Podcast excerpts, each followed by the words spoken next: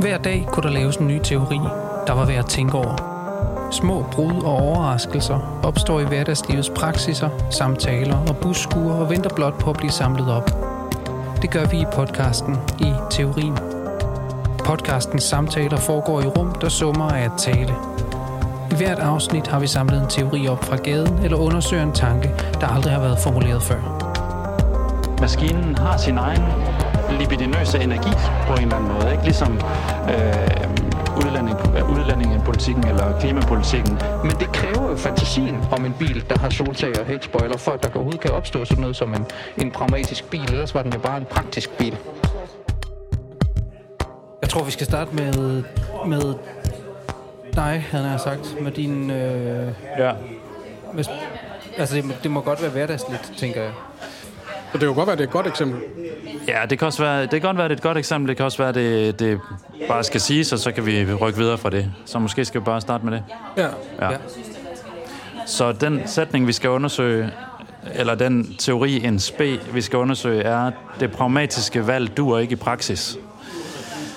Og det vi har øh, på en måde, ja, jeg ved ikke om set os lidt sure på, eller i hvert fald er blevet fanget lidt af, det er det der med, når man siger, at nu skal vi også være pragmatiske. Eller nu, øh, nu handler det om pragmatik og, og ikke så meget andet. Nu skal tingene, nu skal tingene gøres. Og til det knytter der sig et lille eksempel, som måske bare kan være sådan første, første lille sten, der kastes i vandet, og så ser vi, hvilke ringe det skaber.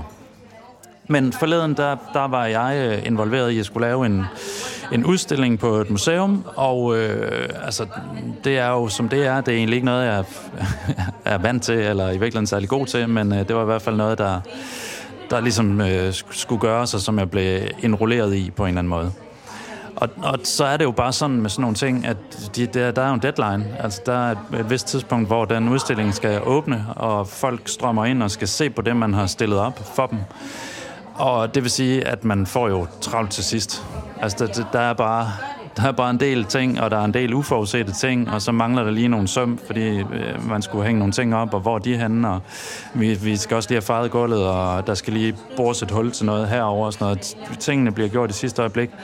Og så er det jo, at der opstår det der med, at altså, nu må vi være pragmatiske. Altså nu, vi har tænkt alt muligt om den udstilling i et år faktisk. Ikke? Altså det, det var det, der var historien om den udstilling. Det var, at det gik så langt tilbage.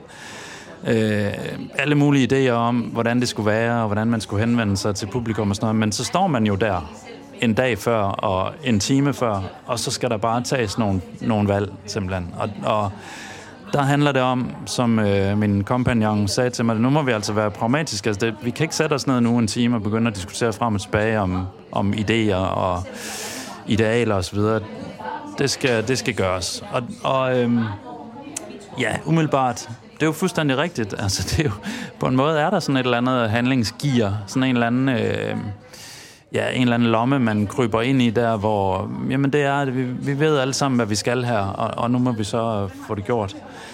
Og alligevel så er der et eller andet, der nager i det. Altså der er også et eller andet, hvor man altid bliver en lille smule irriteret over den der sætning, nu må vi være pragmatiske. Altså findes, altså, findes der overhovedet pragmatiske valg, som bare hviler i at være pragmatiske, og, og på den måde kan bære sig selv gør der egentlig det? Altså det, er jo- det er måske udgangspunktet, det er måske sådan startpunktet for at, at dykke ned i det her, i den her teori om, om det pragmatiske. Jeg så sådan et, øh, jeg kom til at tænke på, jeg så et klip med Johnny Madsen, musikeren og kunstneren, øh, for nylig. Et gammelt klip, tror jeg, men hvor hans øh, agent, eller hvad det nu hedder, hende, som formidlede hans billeder og skulle udstille dem og sælge dem på, på hans vegne, hun, hun fortalte om sine frustrationer med at arbejde med ham, fordi man kunne aldrig helt regne med ham, og, der var sådan så et eksempel, som de begge to refererede tilbage til, den ene med stor frustration, og den anden med stor kærlighed. Øh, hun var blevet enormt frustreret, fordi hun havde planlagt det hele, og hun havde sat bill- taget billeder af, af billederne og lagt dem ud og sat dem til salg og lavet reklame for det hele, og alt var timet og tilrettelagt, og hele pakken var sådan set klar til at blive sendt. Hun skulle bare lige hente malerierne om morgenen der, og så om natten, der havde Johnny Madsen været op og male solbriller på alle figurerne, og det, det umiddelbart passede det ikke ret godt ind i sådan, hvad kan man sige, det, der så ud til at være temaerne. Fordi der er sådan lidt non-figurativ på en måde, men alligevel figurer tydeligt nok, og sådan menneskelignende i en vis forstand, men så med solbriller på nu, ikke? Og det kunne hun slet ikke have. Og, det, og han var meget sådan klar og rolig, og sagde, det er sådan, jeg arbejder, det skal du fandme ikke komme og lave om på. Altså, det var hende, der var pragmatikeren, ikke? Det pragmatiske ja. valg er, at vi skal have de her billeder herfra og dertil nu, og det er det eneste, vi mangler, simpelthen. Og det fuckede han op for hende totalt, fordi der skulle solbriller på lige pludselig. Det er måske den der målrationalitet, der kendetegner de pragmatiske valg. Altså, og, og målrational, målrationaliteten betyder, at vi, vi, vi kender ligesom målet, vi skal hen til. Og det er ligesom givet. Det, det er nogle, man tager nogle valg inden for en vis ramme, og den ramme betinger ligesom, hvad der kan, hvad der kan lade sig gøre. Og, og det, som ikke ligesom var, var forudset i den ramme der, var jo, at, at der var en, der ville male solbriller på alle de der figurer lige, lige pludselig, og lige på et tidspunkt, hvor det ikke overhovedet var det, der var på tale, eller det, der lå i, i de handlinger, der skulle gøres. Det er næsten som om, at det pragmatiske også spiller på en vis fantasi om, at øhm, verden på en måde bare går sin gang, og den er hele tiden til forhandling. Vi lever bare, som vi nu engang lever, og så kan enhver nærmest til hvilken som helst tid påkalde sig det pragmatiske som en slags urokkelig realisme, man kan sætte ind. Nu må vi være pragmatiske. Nu må vi træffe det pragmatiske valg. Tiden for, for forhandling og idéer og spontanitet er slut. Og nu handler det om at få produceret øh, det, der skal få os hen i retning af en deadline, eller som skal få os til at ramme det endelige produkt, vi skal levere, eller hvad man nu vil sige. Ikke? Så, så, så det pragmatiske lever jo af eller på fantasien om, at verden kun er til forhandling til et vist punkt, og så kommer realiteterne igennem, eller så slår de igennem. Og de baserer sig ikke på noget som helst andet end sig selv. De hviler på den øh, base, som de bare selv udgør og, og den er urokkelig, og den skal heller ikke legitimeres af noget som helst andet end, end det, at vi kalder den pragmatisk nærmest. Altså det, det ved alle, hvad er, og alle kan forstå, at en deadline er en deadline, og klokken går, og, eller hvad hedder det, tiden går, og klokken slår, og alt det der. Øhm, så det på den ene side har noget at gøre med tid, og det sædvanligvis også har noget at gøre med økonomi. Altså i øh, mange forskellige udgaver af, hvad økonomi skal betyde. Ja, så kan man jo sige, at i forhold til Brians eksempel der med museet, så kan man jo sige, at at det pragmatiske aspekt har bredt sig så meget, at det måske endnu mere end i det eksempel, i, i rigtig mange dagligdags praksiser, kan man sige, der er det, det pragmatiske aspekt, der har der er på en måde alt dominerende, sådan at vi nærmest overhovedet ikke har tid til at sætte os ned og tale om, hvordan kunne vi egentlig ja. tænke os at indrette det her, eller hvad ville være den bedste måde, eller så, så vi har hele tiden der er hele tiden deadlines for alt muligt, som både er tidsmæssigt presset, men også er ressourcemæssigt presset, ja. og som også er presset i forhold til øh, evnerne, kunne man måske sige, ikke? til vores kapacitet til overhovedet at kunne stoppe op og gentænke, hvad vil egentlig være det rigtige at gøre her. Fordi ja, så det spørgsmål, det skal dominerende. Det er rigtigt. Jeg tror, det som måske indledningsvis har, har provokeret dig en lille smule, eller som har været anstødt til overhovedet at ville lave en teori om det her, er jo så spørgsmålet om, på hvilken neutralitet den pragmatisme eller det pragmatiske øh, hviler. Altså, og, ja, øh, øh, og det vil sige, har vi at gøre med et niveau her, som aldrig skal legitimeres. Altså, der er bare en virkelighed, som... Det siger man jo også, det er sådan mundhæld, ikke også? Så møder vi virkeligheden, eller mm. sådan, så sætter virkeligheden ind. Det er lige præcis det der uh, uideologiske i ja. pragmatismen og i det pragmatiske argument. Og, og nu er det jo ikke fordi, vi nødvendigvis behøver at komme omkring hele den filosofiske tradition, der hedder pragmatisme. Men øh, man, man kan måske bare sige helt kort, at der ligger vel den der sådan, i udgangspunktet sådan antimetafysiske øh, tendens eller idé i det at sige, at der er alle mulige idealer og utopier og sådan noget, men, men det er ikke det, det handler om. Altså, vi må holde os til de problemer, der opstår rundt omkring os i praksis, vil de sige. Og det kan vi måske komme tilbage til, om der er en forskel på praksis og pragmatisme, men der opstår forskellige problemer i praksis, og dem må vi håndtere, dem må vi løse, og, og det er alt nok. Altså, det er sådan noget, vi mennesker gør, og vi, vi forholder os til det, til det der sker øh, foran os, og så bliver vi klogere, og så lærer vi, og så håndterer vi det bedre næste gang, og learning by doing, og alle de der forskellige slagord, man kan få ud af det. Men der ligger også, og i hvert fald, når vi nu tager, tager udgangspunkt i det her sådan hverdagssprog, den, den, den hverdagslige måde at bruge det på, så ligger der sådan en besindelse hele tiden. Ja. Så ligger der en besindelse på, jamen det, vi, vi er jo nødt til på en eller anden måde at forholde os til det, vi skal gøre her, og til den deadline, altså den kontekst, den ramme, den mængde af ressourcer, vi har. Det er også kompromisets kunst, ikke? Ja, det er altså, det. Det er sådan noget med, men vi bliver sgu ikke helt enige om det her. Altså, det, det kunne godt være, hvis vi havde en uge, eller hvis vi kunne gå i psykoanalyse begge to og finde ud af, hvor vores symptom mm. var, og så 10 år senere kunne vi faktisk på en eller anden måde komme med et gennembrud, men, men det er ikke nu, altså det, nu, nu skal vi gøre de ting, som står foran os her. Og det provokerende er, at som om, at det skulle være, ja, lige præcis neutralt eller uideologisk. Og man kan også sige det på den måde, jeg tror også, vi, vi har talt lidt om, at, at øhm, på en måde har, har det pragmatiske valg brug for det ideologiske spøgelse, altså som et spøgelse på en eller anden måde, som at sige, alle de der ideologier, eller alle de der ideologiske slagsmål, man ville kunne have, ja, dem kan man have og sådan noget, det er fint nok, men det er bare ikke, altså det, det, så kommer vi ikke nogen steder. Så derfor er vi nu i det gear, der hedder det pragmatiske gear, hvor vi forholder os til problemer, som de er. Forholder os til virkeligheden.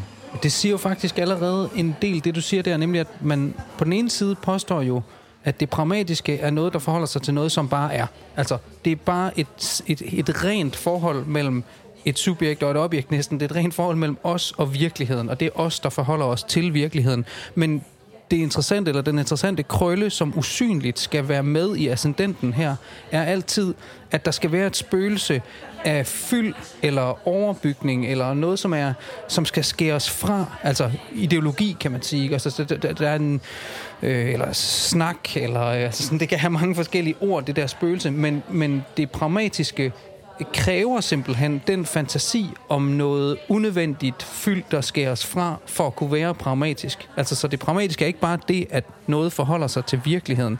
Det er det, at noget forholder sig til virkeligheden, men i en bevægelse, der samtidig skærer øh, en overflødig samtale, eller diskussion, eller noget ekscessivt fra af en eller anden art. Ikke? Også det sker, og man kunne måske psykoanalytisk sige, det sker noget ekscessiv nydelse fra den pragmatiske bil, og den bil, der bare har det, der nu skal til. Den har ikke en, øh, øh, den har ikke soltag og hækspoiler. Den er bare, den er, den, den er bare nem at komme ind i. Ikke? Også, det er et helt pragmatisk valg. Men det kræver jo fantasien om en bil, der har soltag og hækspoiler, for at der overhovedet kan opstå sådan noget som en, en pragmatisk bil. Ellers var den jo bare en praktisk bil. Ja, man kunne måske også sige på en anden måde, tror jeg også, altså på en måde også meget konkret, at, at øh, den der sådan meget pragmatiske tilgang til alting, som er blevet så dominerende på alle mulige felter, inklusive det politiske, altså at den i en vis forstand også er parasitær faktisk på, på, på dem, der... Jeg sidder og tænker på, ligesom når man taler om øh, hvad hedder dem, der er pro- produkt- eller indholdsproducenter øh, til, øh, til nyhedsmedier, eller ikke nyhedsmedier, men medier i det bred hedder det ikke, forstand. Det hedder content. Content, ja lige præcis. Det- er dem, der for eksempel har skrevet en roman, eller har tænkt en tanke i forskningen, eller hvad det nu har, har været, ikke? og som så kommer ind og får lov til at, at formidle deres øh, forskning, eller deres kunst, eller et eller andet. Og så er der så det format, som det medie nu stiller til rådighed, og de laver kassen på det, så at sige. ikke? Det er deres øh, produkt, det er deres øh, medie, det er deres øh, strukturer, som har brug for det indhold, som de her skønånder, de har produceret. Ikke? Det er dem, der har skabt det, som der så tales om, Ja. men de får ikke noget andet end bøvl, kan man sige, ud af, og sikkert hate mails bagefter, mange af dem, ikke, for at deltage i det. Øhm, og der er på en måde lidt det samme, jeg tænker på, øh, i forhold til mit Johnny Madsen eksempel, ikke? Der, der er der også det der med, når, når, hvis vores sætning, at øh, det pragmatiske valg duer ikke i praksis, så er det jo også det, som kunstneren jo bogstaveligt talt siger og mener alvorligt. Det duer ikke i praksis, hvis du skal bestemme, hvordan jeg producerer min kunst. Og Ja. det, som hende, agenten, så ville kunne sige, det er selvfølgelig, jamen det er jo derfor, jeg elsker dig, Johnny. Det er jo fordi, du er jo så fuld af uforudsete handlinger og sådan noget. Det er jo det, Som der gør dig... hjerne. Ja, lige præcis. Mm, mm. Men alligevel er det den logik, der der lever af, at, øh, at Johnny Madsen producerer sine billeder, ikke? der samtidig er med til at presse ham helt ud i maven, kan man sige. Jeg tænkte lige på sådan en, man siger jo nogle gange det der med, at enhver fascisme er resultatet af en fejlslagen revolution. Altså, mm. der er jo nogle ting, nogle utopier, der ikke bliver indfriet. Men fascismen holder fast i sådan hele revolutionens repertoire af storslåethed og sådan noget, bare koncentreret omkring sådan en national kerne eller et folk. Men så kan man måske sige, at, at enhver pragmatisme er res- resultatet af en vellykket revolution, faktisk. Altså, der er nogen, der går rundt og laver revolutioner. Johnny Madsen, lad os sige, at det er stor kunst, han laver. Det, det, kan, det må vi lave et andet øh, program om. Mm. Men, men øh, store kunstnere, der, der bryder, altså kunst består i at lave brud, ikke? Øh, politik består i at opfinde nye måder øh, og, og, og danne fællesskaber på. Mm. Og bagefter kommer pragmatismen og siger, jamen nu skal vi også sætte det til at fungere, og nu skal det ske sådan og sådan, eller inden for den ramme, vi har nu her, så må vi foretage nogle prioriteringer og sådan noget, ikke? Men det baserer sig på, at der var nogen, der for fanden fandt på noget. Ja. Så det baserer sig på, at der er en ramme, hvor indenfor man kan være pragmatisk. Og den ramme er kun givet gennem, at vi på en måde opfinder den et eller andet sted. Ja, og så, sam, og så det næste led, det var så det, som Anders måske også havde fat i, ikke? At, at, øh, at det, som det pragmatiske valg så gør, det er, at det forstærker en form for centrifugal kraft i den orden, der så er blevet installeret, som måske ja, i en eller anden forstand har været installeret i kraft af en eller anden handling, eller en begivenhed, eller en, et subjektivt engagement, eller opfindsomhed, eller hvad vi nu vil sige, men altså, som nu er måske havnet i en situation eller en tilstand, hvor omstændighederne nærmest af sig selv gør, at virkeligheden, hverdagen, øh, mulighederne bliver mere og mere presset af alle mulige øh, omstændigheder, spørgsmål, ting, der presser sig på. Mm. Og så bliver det pragmatiske valg det, der ved at gentage øh, den samme procedure, eller den samme øh, lad os sige, filosofi, eller ideologi, eller grundlæggende opfattelse af, hvad der er muligt og hvad der ikke er muligt, forstærker, og, og måske endda kommer til at ikke bare forstærke, men ændre på den, lad os nu sige, oprindelige begivenhed, som ligger bag, på en sådan måde, at den, at den, den bliver til en, nu skal vi ikke nødvendigvis tale fascisme eller sådan noget, men den bliver til en, til en øh, forstenet, øh, ueffektiv, øh, i virkeligheden en, en væsentlig forstand, eller ineffektiv, men, men en, en, en måde at, at håndtere tingene på, der faktisk, og det er jo det, der ligger i vores øh, teori, vores slogan, ikke fungerer dårligt i praksis, altså som efterhånden begynder at gøre vilkårene dårligere, og, og det kunne være umenneskelige, eller ude af stand til at gribe det, der faktisk sker i kunsten, eller i videnskaben. Eller... Ja, og måske... Øh, Nå, men havde du... Jamen, jamen, jamen jeg ja, tænker bare, ja. der er faktisk et eller andet i, i det, som I siger nu, der tror jeg faktisk, på en, og så åbner op for et eller andet helt andet, fordi hvis, hvis pragmatikken egentlig legitimerer sig ved at være det, der kommer til sagen, altså som, som du sagde øh, før, Brian, at, at sådan, øh, hvis, altså, politik handler om at lave fællesskaber, og så må det pragmatiske være sådan, så hvordan kommer vi meget hurtigt derhen? Men så er det som om, altså pragmatikken er også i dag, og det ligger også lidt noget af det, som du siger, Henrik, er ligesom også nu bare sådan skabt sit eget felt, som bare sådan er rent pragmatisk. Så er der alle de andre ting, og så er der sådan det pragmatiske valg, og det handler faktisk ikke om, hvordan vi for eksempel bygger effektive, eller gode, eller sande fællesskaber. Det er som om, det er næsten blevet en ting i sig selv, altså det pragmatiske. Øh, lidt ligesom man kan næsten fremstille en bil, som i udgangspunktet er pragmatisk. Altså, altså det er næsten helt ved den. Ved den. Øh, ikke, øh, som ikke øh, altså, øh, lægger sig til et eller andet andet, men er noget i sig selv. Og, og der er jo der er det der lille snydegreb med, som er usynligt, og er derfor det pragmatiske er stærkt. Fordi, som du også siger, Henrik, der, mm, det pragmatiske sætter ligesom sin egen orden. Altså, det sætter en ny orden, som det lader som om hele tiden har været der. Det lader som om var den gamle orden, som jeg bare har indordnet mig under. Men i den gestus laver det faktisk en ny orden. Sætter det en helt ny horisont for mening og for handling, som er bundet i den pragmatik, og sådan, så sådan her ser verden ud, og det her er vores handlemuligheder. Nu må vi være pragmatiske. Og det er jo en meget magtfuld gestus simpelthen. Men kunne man ikke sige, fordi så kommer vi ind i det der spørgsmål omkring det absolute på mm. en eller anden måde. Ikke? Altså, man kunne sige det på den måde, at pragmatikken i en vis forstand, eller det at være pragmatiske, altid har at gøre med, at man forholder sig til de givende omstændigheder, de givende ressourcer osv., som vi har talt om. Så den forstand er det nogle handlinger, der er relative til nogle betingelser. Og så kan man sige, hvor bliver det absolut af? Altså når man kan svinge sig helt op med Sartre og sådan noget. Absolute valg. Har du, har du valgt det? Har du valgt den ramme? Hvor inden for din relative valg udspiller sig. Så det, det var sådan en eller anden dikotomi, man kunne, man kunne køre der. Men man kunne også vælge at sige, altså, at i enhver pragmatisk handlesammenhæng, der klæber det absolute til på en eller anden måde. Altså, ja, du, har, du, du, du vælger den ramme i og med din pragmatiske valg. Og den, den følger bare med dig. Altså den, den livsform på en eller anden måde sætter sig i dig og bliver til dit liv. Altså det bliver til det, til det absolute, som du, som du på en eller anden måde mm, det ved jeg ikke, er knyttet til, eller også for en vis form for nydelse ud af. Altså det kan måske også udvide den pointe. Ja, så kan man ikke sige, at det er i dine pragmatiske valg, du er allermest ideologisk. Det er der, du virkelig Præcis. sætter din ideologiske dagsorden. Ja, og der er noget, der er, jeg tror der er også der er en, en mulighed her for at undgå sådan to, det, det ligner måske ikke ellers også, vil finde den gyldne middelvej, men undgå sådan to dårlige ekstremer i en vis forstand, ikke at sige, det pragmatiske valg, det er det, der, ja, altså, forsøger at øh, fraskrive sig enhver ideologisk øh, eller åndelig eller metafysisk, eller hvad man nu siger, øh, forklaring eller begrundelse, eller, man tværtimod begrundelse ved ikke at være det og sige, det, vi må nødt til bare at tage udgangspunkt i det, der er, og det, det er ikke os, der har skabt de her rammer nødvendigvis, men det er jo det, vi må forholde os til. Ikke?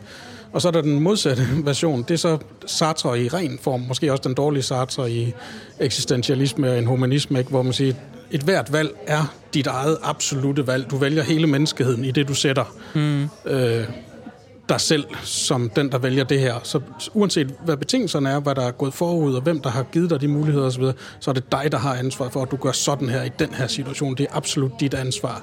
Og der kunne være vores sådan mere moderat lakanianske formulering så være måske at sige, at det abs- sige, et, et, et hvert valg er ikke uden det absolute. Ja. Ja, altså at, at, øh, at det absolut ikke er noget, der giver dig absolut ansvar for alt i sådan en, en eksistentialistisk forstand. Mm. Men det, som, som, I, som Brian beskrev før, ikke? Altså, at man kan ikke komme af med det. Altså, der klæber sig ja. noget absolut til det, og, ja. og i vores diskussion før af, af, hvordan der er noget ideologisk, der smules med ind ja. øh, i, i den der pragmatiske gentagelse af rammerne, faktisk er med til at, at forme øh, en ny virkelighed. Ja. Ja. Øh, fordi det absolut kommer med. Det er ikke, man kan ikke bare foretage sådan en handling under foregivelse af, der er jo ikke, jeg ændrer jo, det er jo ikke mig, der har skabt de her vilkår. Jo, du skaber dem, for så vidt har Sartre ret i, at du skaber dem i det, du gør, gentager den handling ja. på en ny måde nu.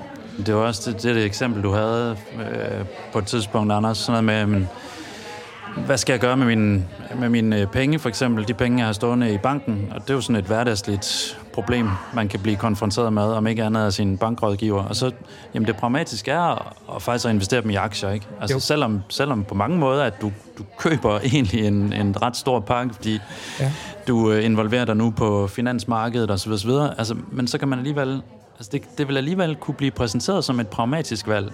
Det var egentlig Altså hvis du skal gøre det her på den bedst mulige måde, og vi ved godt selvfølgelig, det ikke er nødvendigvis altid helt optimalt, og der er også nogle risici i det osv., men det er det pragmatiske valg faktisk. Men man kan jo virkelig godt føle tyngden af, at det absolutte flytter med ind i den handling. Ikke som, ikke som igen, altså at, at man i bund og grund skulle stå til ansvar for hele sit liv øh, på en eller anden sådan sartrosk måde, men simpelthen bare i og med det, at, at det også er et, et valg, hvor med man påtager sig noget, eller er en del af noget, og at, at i, i den måde at agere på, er det absolut allerede bygget ind, så at sige. Det er det.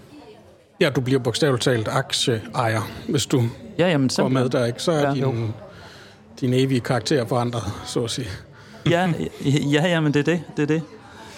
Men jeg, kom, jeg, jeg så tænkte på et andet eksempel, altså vores, øh, altså vores teoretiske udgangspunkt er jo psykoanalysen, og og hvis man går sådan konkret til psykoanalysen, så, så, så, så, tror, så det vi også snakket om før, ikke, at, at øh, så kan man også gøre brug af det her slogan faktisk på en, på en ret konkret måde, altså at det pragmatiske valg ikke dur i praksis. Det, fordi hvad gør man, hvis man har et problem et, med en eller anden sindslidelse, et psykisk problem, eller af en eller anden mangfoldig karakter. Hvis man eksisterer, for eksempel. Hvis man eksisterer, ja. for eksempel.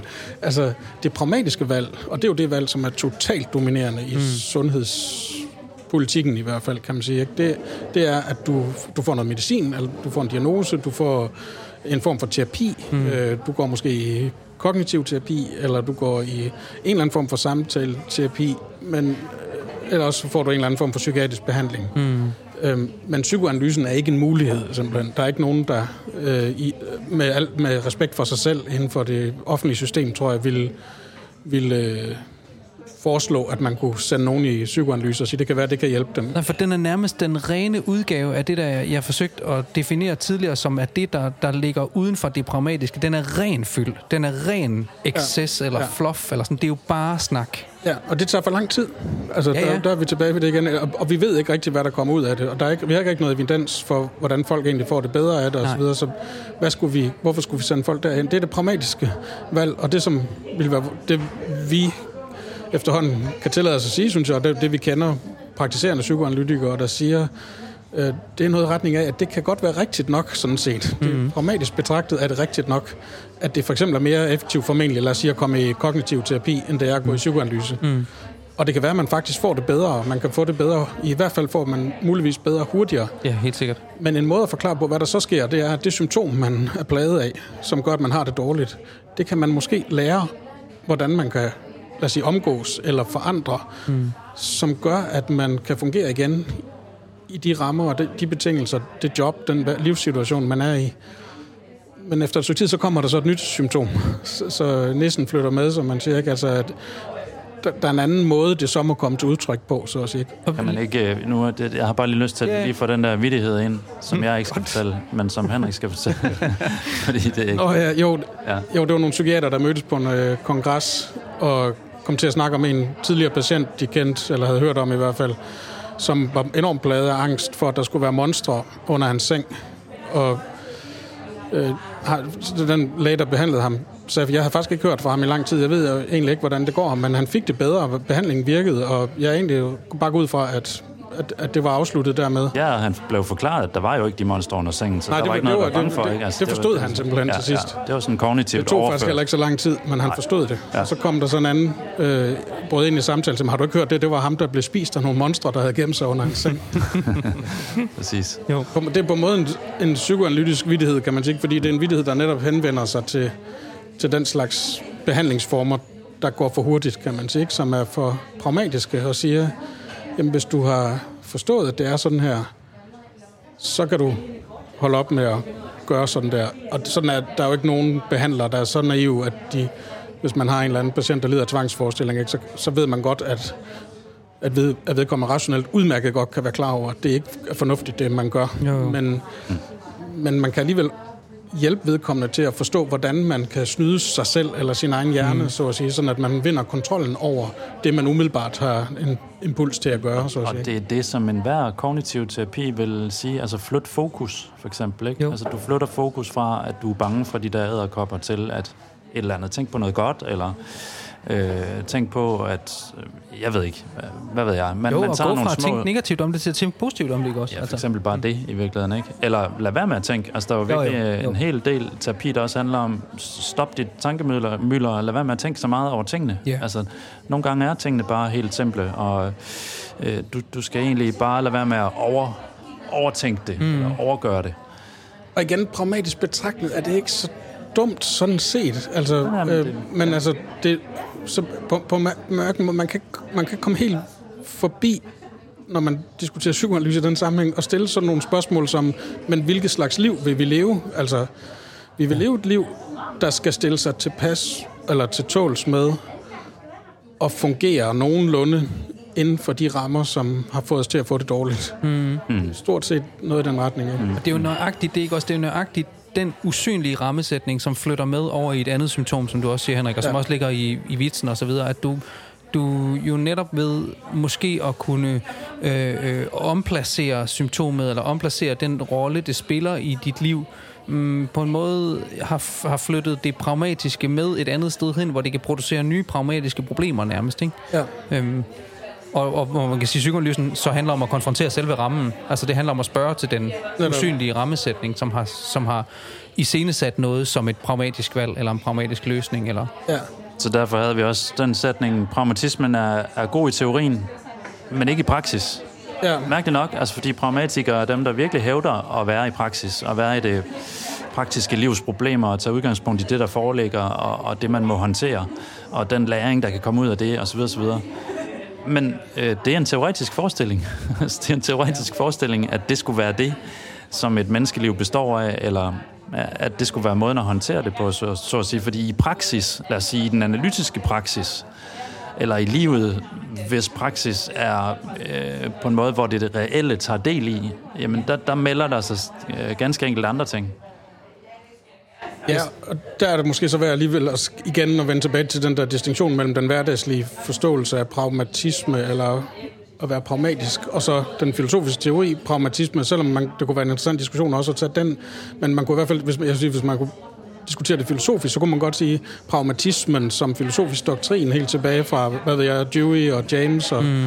frem til i dag, hvor den stadigvæk er stærk. Altså, den er sikkert god til, til nogle praksissammenhæng, men ikke til alle praksissammenhæng. Og i, i enhver praksissammenhæng kan der opstå spørgsmål, som pragmatismen ikke er den rigtige indgang til at forstå, for eksempel hvis man eksisterer, som du sagde før, mm-hmm. Anders, eller for eksempel hvis der opstår spørgsmål af eksistentiel karakter, eller af øh, nogle bestemte typer, lad os sige politiske spørgsmål, eller, eller andet, som kræver en eller anden form for relation til det absolute, for nu at sige det på den måde. Og det betyder også, at vi, altså, så kan vi lave en distinktion jo ikke også mellem det pragmatiske og det praktiske, som ikke er det samme. Ja. Øh, altså hvor du kan sige, nu har vi talt om, om alt det, det pragmatiske, men, men overfor det står der rent faktisk en slags praksis. Og man kan sige, øh, grundlaget for pragmatikken er at slå de to ting sammen. Altså at det er det samme vi må forholde os til praksis, og vores idé er jo ikke at sige, at praksis ikke findes, eller at, sådan, at vi må abstrahere det hele til sådan et eller andet flydende sted, hvor der er til konstant forhandling, men faktisk, at pragmatikken går glip af et niveau af praksis. Mm. Altså, at der er simpelthen en,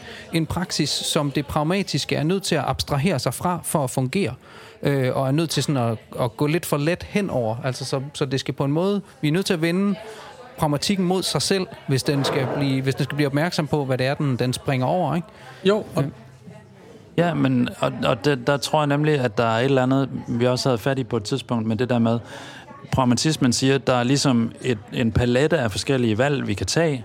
Øh, der er nogle problemer, der skal løses, og nu må vi foretage nogle, nogle prioriteringer. Eller i hvert fald i sådan den hverdagslige formulering af det. Vi må prioritere, vi må få løst de problemer på den bedst mulige måde, på en eller anden måde. Men så er, det, så er der det der andet med, at nogle gange er der nogle problemer, der også bare vælger os, eller mm. øh, der er noget, der vælger os, som vi på en måde ikke selv... På en måde har vi selv valgt, der er sådan, Freud har det der med neurosevalget, ikke? Altså, på et eller andet grundlæggende niveau, så er vi stillet i noget her, som vi øh, et eller andet sted mm, indgår i. Øh, og vi kan blive grebet af ting, for så vidt. Altså, vi kan blive grebet af begivenheder, eller ting, der sker med os, eller drømme, vi kan, ikke kan slippe af med, problemstillinger, der bliver ved med at hjemsøge os et eller andet sted, selvom det, ikke, selvom det er ulogisk, eller selvom det ikke nødvendigvis giver mening at forholde sig til det, så bliver det alligevel ved med at reproducere sig i os. Så nogle, der er ting, der vælger os, ganske enkelt, ikke? Kan man ikke altså, sige... Det er et niveau af praksis. Altså, ja. det er, prakt, det er ja, det virkelig er det et praktisk niveau, hvis, hvis der endelig skal være sådan et niveau det er det reelle niveau, og, og det, på en måde kan man, kan man løbe og løbe, men man kan ikke rigtig løbe fra det. Nej. Og, og det vil i hvert fald være et sted, hvor man kan sige, at der er forskel på den pragmatiske forholdemåde, så at sige, og det at kunne forholde sig til praksis. Men, men er, det ikke, er det ikke også det, der ligger i neurosevalget? Det må til, for at vi kan leve i praksis. Altså for at vi overhovedet kan leve i praksis, må der foretages et fuldkommen abstrakt og, og metafysisk neurosevalg, som ikke er et rigtigt og direkte valg og alt muligt andet.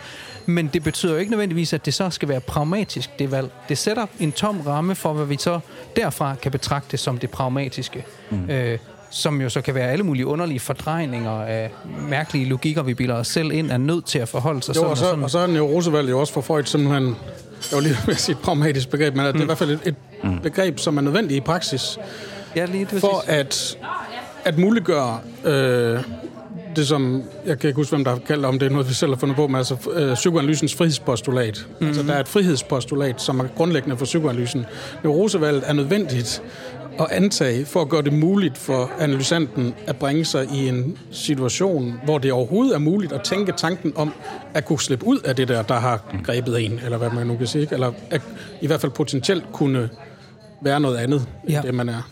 Ja, så man kan faktisk sige, hvis vi, altså vi, vi går simpelthen vi går glip af, af noget praktisk ved at være pragmatiske. Altså vi går glip af muligheden for at kunne gøre noget i praksis, ja. hvis vi hele tiden kun skal gøre det pragmatiske. Lige præcis, så er vi, så er vi stadigvæk låst af det, ja. Ja, det der grundlæggende valg, eller den grundlæggende ramme, eller den grundlæggende tilstand, vi er havnet i. Ja. Altså jeg kan ikke lade være med, jeg synes, man er næsten nødt til at nævne han Arendt så her i den her sammenhæng, fordi oh. øh, Nå, men jeg, jeg kom til at tænke på, at hendes kritik af, eller læsning af forståelse af Adolf Eichmann øh, i, i den retssag i Jerusalem efter 2. verdenskrig, som hun rapporterede fra simpelthen. Ikke? Øhm, der, der, hun reagerede i, i nogle år efter, der reagerede hun på reaktionerne på hendes bog og begrebet om øh, ondskabens banalitet, mm.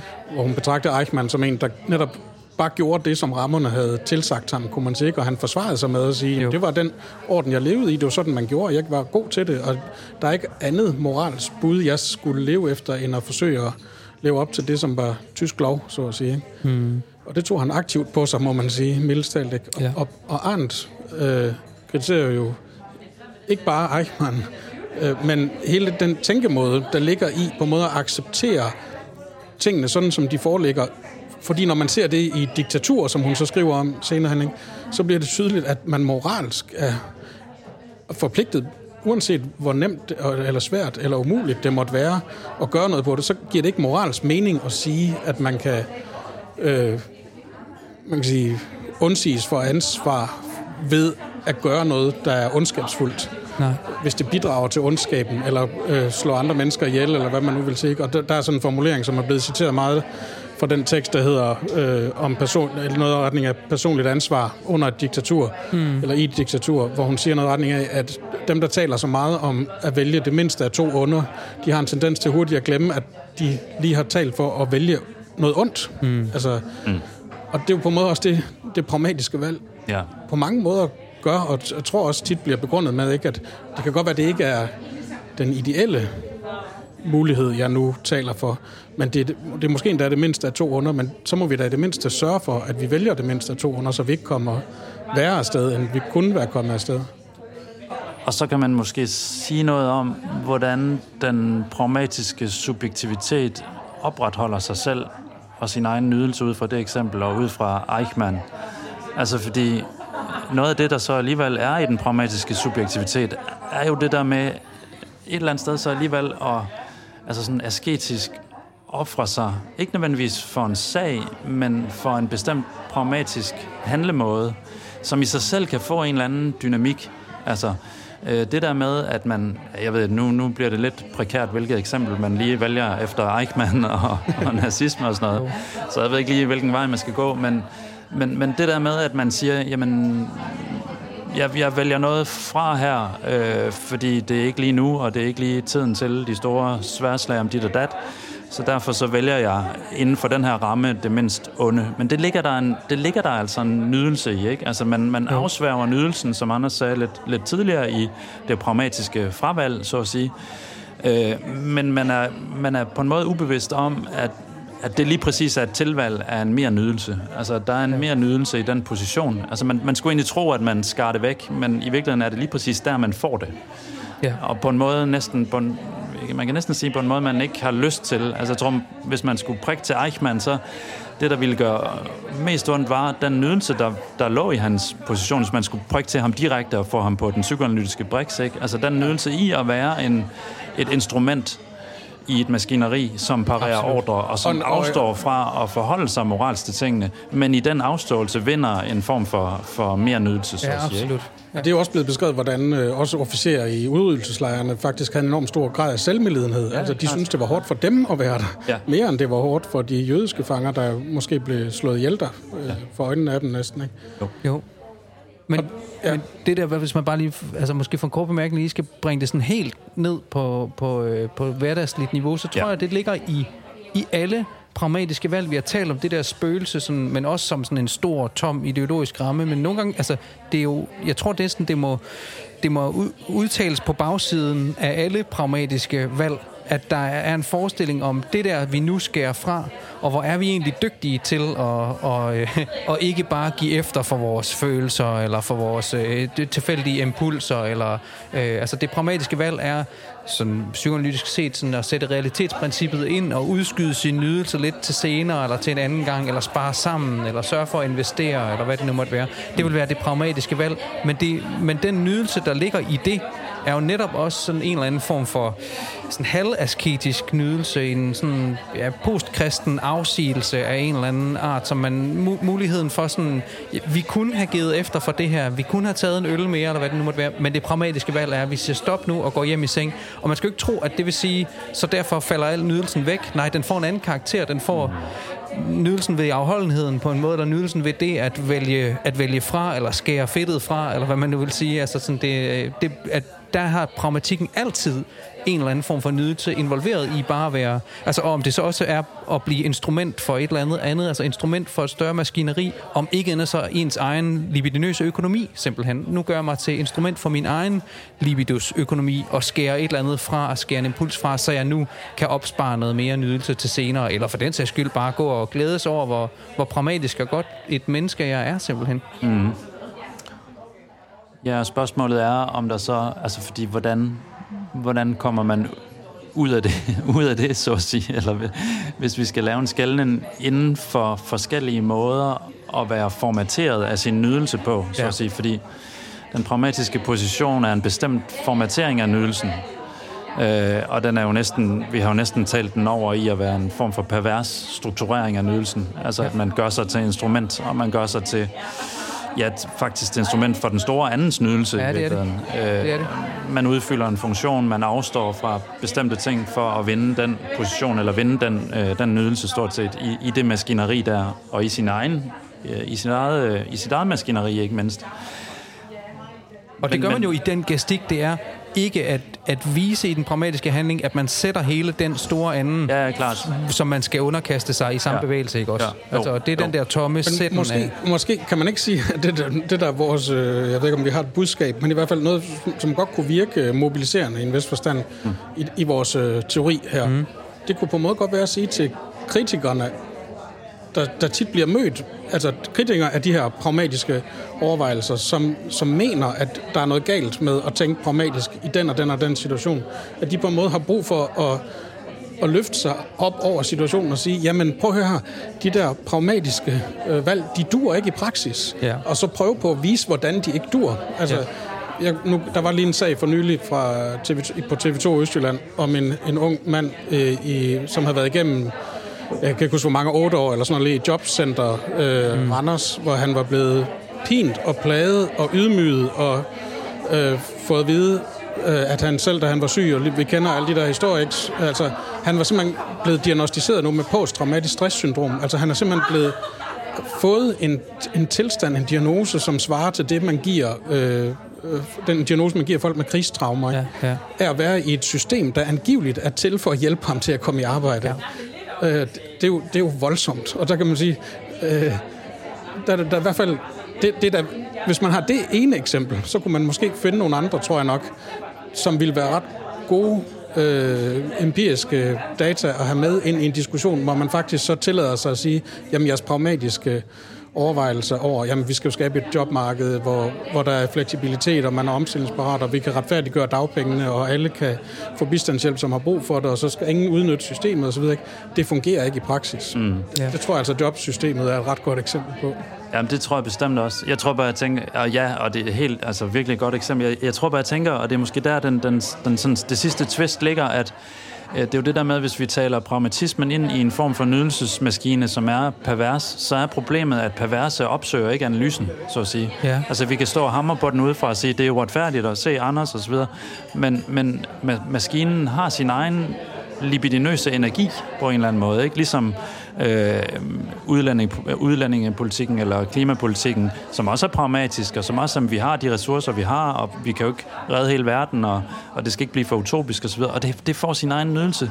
Mm. Og, og det at slæbe den pragmatiske perverse ind på briksen, mm, det, altså, jeg ved, der er jo et generelt problem i det, fordi den perverse på en måde ikke rigtig acceptere, at der skulle være en bagside, eller at der skulle være noget, som var i vejen, eller et reelle, man måtte forholde sig til. Sådan noget.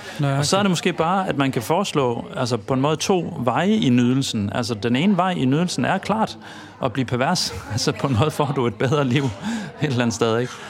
Den anden vej vil være at sige, men måske er der andre måder øh, at forholde sig til det reelle på. Altså måske er der andre måder at forholde sig til praksis på, som også for så vidt sagtens øh, kan, være for, kan være måder at, at blive, øh, altså kan være måder at nyde på. Altså, måske, for at sige det. Ja, ja og måske vi så også, ud i noget jeg tror også, du gør opmærksom på, at vi bliver nødt til at operere her med en distinktion her mellem et, et personligt, individuelt, subjektivt niveau, mm. og så måske et mere politisk niveau, ikke, hvor det, som den konkrete øh, embedsmand i Randers skal forholde sig til, det er, hvordan det fungerer i hendes eller hans eget liv øh, og hvordan man har det med det liv, man lever, så at sige. Ikke? Altså, og det, som det, vi som politiske væsener skal forholde os til, det er, hvordan vi synes, det fungerer, at vi har et, et arbejdsløshedssystem, der fungerer sådan, som det fungerer, og hvad er det, vores dokumentation og måde at argumentere på, om vi vil have et andet. Altså, øh, det er to forskellige niveauer, og spørgsmålet er, om hvordan de betinger hinanden øh, jo. gensidigt. Men jeg synes måske, Eichmann er et godt eksempel på altså lige præcis en, en subjektivitet, der formidler niveauet mellem det individuelle og det, og det politiske, så at sige. Ikke? Altså, fordi Arons analyse af Eichmann ikke bare en analyse af Eichmann, altså individet, men er en analyse samtidig af den på en måde konstellation, der gør den subjektivitet, eller der, der tillader den subjektivitet, øh, og, og også en analyse af, hvad den subjektivitet så består i. Altså, hvordan kan man være Eichmann og udføre banalt onde handlinger, altså ondskabens banalitet og alt det der. Ikke? Hvordan kan det lade sig gøre overhovedet? Men, men og man kan sige, for Eichmann var der muligvis ikke noget problem. Altså, igen...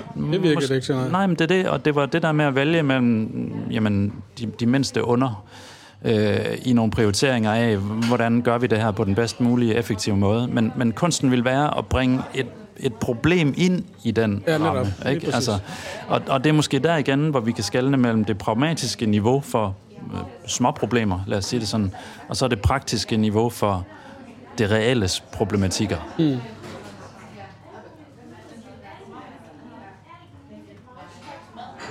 Jeg kan, det er ikke fordi, der skal være en, en Master Fatman pointe hver gang, men, no. men det er et eksempel, vi engang har brugt før, kan jeg huske. Men der, Master Fatman havde et meget overset uh, talkshow en gang for mange år siden, der hed Frank of Denmark, hvor han altid havde en fast rutine. Han havde nogle kendte personer inde som gæster, og så havde han den fast rutine, han altid gav dem et godt råd til sidst. Hmm. Og alle de der råd, de var udmærket sig ved, at de var helt bizarre. Ja. Og der er nogle, jeg kan huske nogle få af dem, som vi også har brugt i andre øh, sammenhæng som eksempler med, altså øh, Kasper Christensen var inde, og måske det var faktisk et meget godt eksempel, tror jeg, i den her sammenhæng. Altså han, han, han var inde og var gæst, og han var kendt, og det var alt sammen helt fantastisk. Og så til sidst, så skulle Fatman give ham et råd, eller Frank, hvad hed han der, han skulle give ham, og han gav ham så det råd, at han skulle lære sig et håndværk. Det synes han ville, det ville være godt for ham, troede han, fordi mm. så ville han have noget at falde tilbage på. Ikke? Og man kan se, altså sådan som det er gået Kasper Christensen siden han, ikke? Som, øh, jeg ved ikke, hvad det var, depression og angst eller noget, han kom til at lide af, ikke? og kom ud på den anden side som vegetar og øh, dybt, øh, jeg ved ikke, om han er blevet buddhist eller noget i den retning i hvert fald. Mm. Ikke? Altså, i hvert fald virker som om, han har opdaget, at der manglede noget i det liv, han levede. Ikke? Altså, øh, der, var, der var måske netop det der meget lidt pragmatiske valg at tage, lære sig en håndværk, et håndværk. Det havde på en måde været lige præcis det rigtige for ham at gøre i den situation, muligvis. Jeg synes, det gode ved det eksempel er også, at det viser, hvad vi vist nok også sagde tidligere, at det eneste, der kan ødelægge det pragmatiske er det praktiske. Altså kun praksis har noget på pragmatikken på en eller anden måde. Og man må endnu mere til, til praksis. Altså du kan også sige, at den psykoanalytiske praksis er det eneste, der har noget på den kognitive pragmatik, som virker og virker og virker, men den kommer aldrig til niveauet for praksis, altså til, til det niveau, som, som øh, hvad skal man sige, øh, ja, danner den der bund, eller den der ramme for, for muligheden for overhovedet at kunne tænke noget pragmatisk. Altså, så der er et, et niveau af pragmatikken, som er endnu mere funderet i virkeligheden, og det er i praksis. Og her kan vi godt slutte af, men så er der faktisk en sidste lille krølle på Kasper Christensen-historien, at han for, hvad ved jeg, måske et år, halvandet siden, jo gik i en, i en øh, form for, for samtalekur, eller terapi. Ah, det er rigtigt, ja, ja. Kur. Men øh, det var en kur, der var på speed, så at sige. Altså, den var animeret af MDMA, Ja. Altså, man skulle tage en lille smule MDMA for at komme ind i det samtalerum, hvor man så kunne tale om, altså i virkeligheden mm. meget efter psykoanalysens øh, principper, associere frit og tale om, om sit liv og, og de problemer, eller de måske drømme, man har haft, eller de ting, man bliver ved med at gentage osv. Men der var bare det lille susats, at det skulle gøres på MDMA. Ja. Og måske rådet til Kasper Christensen ville være at, at droppe den pragmatik, fordi det er faktisk en pragmatisk løsning. Ja, det er det. Og så sige, hvad med at lave en rigtig psykoanalyse? Altså ikke en psykoanalyse uden psykoanalyse, nemlig på MDMA, mm. men en psykoanalyse, som er praktisk.